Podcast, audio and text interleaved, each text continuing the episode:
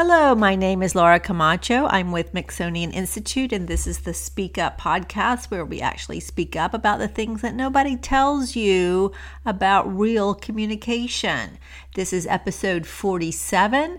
Is feedback really the breakfast of champions? It's a topic that really fascinates me.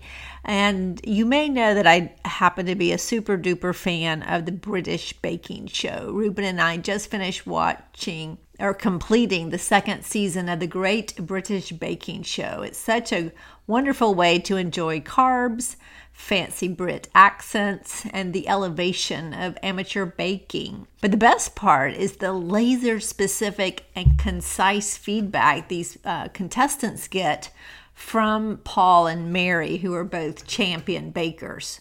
In this episode, I'm going to share four aspects of champion feedback. One is the champion attitude. Two is discerning helpful feedback received because you get a lot of feedback and not all of it is helpful. Three, a few questions to ask to get feedback that helps you. And four, giving valuable feedback to others. The thing is, the champion attitude emphasizes constant improvement. Keeping your focus on constantly improving your performance encourages you to seek good feedback and make full use of it when someone supplies that. Most people fear giving and receiving feedback for fear of hurting others' feelings, making them angry, or suffering their disapproval. To get honest feedback, champions ask for it and thank the responding person. Because we all have this inherent negativity bias, People pay a lot more attention to negative comments and possible threats than they do to any positive feedback. Unsolicited negative comments are physically distressing to hear.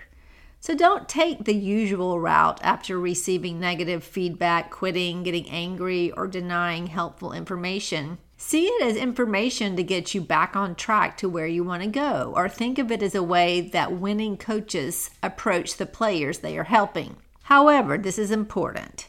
If you do get feedback from a non expert, vague advice, or some other form of sour grapes, just take it as an indicator that you're playing in a bigger league. The higher up one goes, the more visibility and the more people think they need to advise you. It's the price of doing business. So, what about discerning helpful feedback that is received? Isn't it the best thing ever when people thank you, tell you how much you've helped them, give you a raise, bring you business, or warm fuzzies? Receiving positive feedback feels absolutely wonderful and, and it's a valuable tool to let us know we're on the right track. However, negative feedback can be even more useful to a champion when and if it's delivered properly. Champion feedback is domain specific. The way a music master class works is that a musician or group of them performs for the master teacher in front of a group of peers and possibly other guests. Then the teacher critiques each person's performance, and sometimes peers also critique the playing. While many of the comments are encouraging in master classes I've attended at my husband's Charleston International Music School, I've also heard things like, you need to play each note the way it is written or you keep getting behind, or we talked about correcting this yesterday and I'm still hearing X.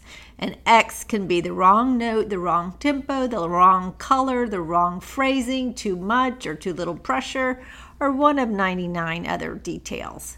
That's what happened when you are so interested in mastering something that you do that you actually pay a coach to help you, which is not the situation in giving and receiving feedback at work. To discern the value of so called constructive criticism, ask yourself questions like these. One, is the source a champion on the topic? Your best friend may be a leading expert in HR benefits, but not sales conversations or vacation spots in Ibiza. The reason the British Baking Show feedback is so powerful is that it is from nationally recognized masters advising top amateurs. Be especially skeptical about business or career advice from people who are unhappy at work and any kind of hater. Two, is the feedback actionable? What can you actually do or experiment with as a result of your feedback? And I get feedback on all the trainings I do. And some of it is very specific. And sometimes they tell me to do things that just either it's too vague, like, oh, she talked about herself too much. Well, I can be mindful of that. But other people might say she didn't tell, share enough about herself. So sometimes you get conflicting uh, advice. So the best thing is to ask for feedback. Asking questions to improve performance is a basic champion tool. The concept of saving face is actually phenomenally helpful here, and asking questions about how to solve a performance problem gets instant engagement. In other words, there are painless ways to ask for quality feedback. Ask questions like these What do you think is the best way to do something? Fill in the blank. What do you see or what do you hear in this? How do you see me limiting myself? And of course, my personal favorite how can I better communicate with you? Embrace quality feedback, ignore most of it, which is not good quality, and be proactive in seeking help from other people who've done what you want to achieve.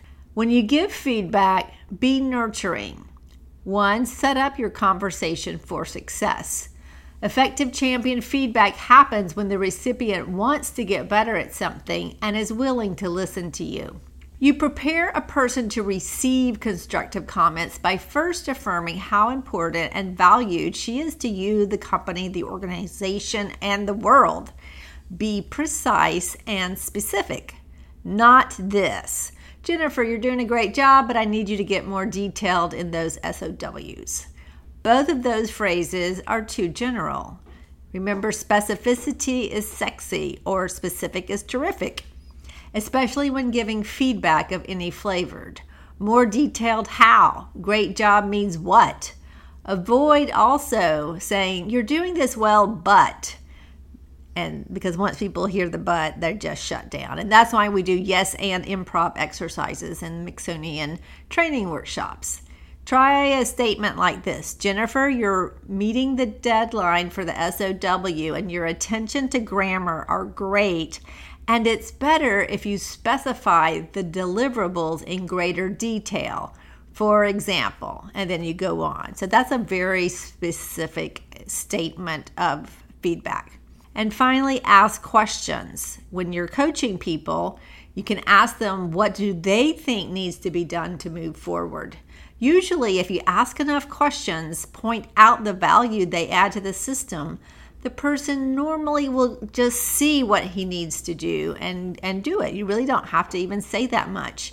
People often even know what they need to do and they hate hearing it from other people, but they don't mind telling you.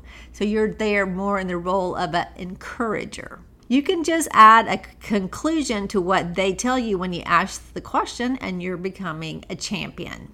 So I hope this piece on feedback has been helpful. I find feedback so important, and yet there's just so much out there that's confusing. You can read more Mixonian goodness at our website, www.m as in Mary, I-X-O-N-I-A-N, Mixonian.com. Mixonian rhymes with Smithsonian. And we are happy to provide any kind of communication skills training at your company or do private coaching. Have a great day.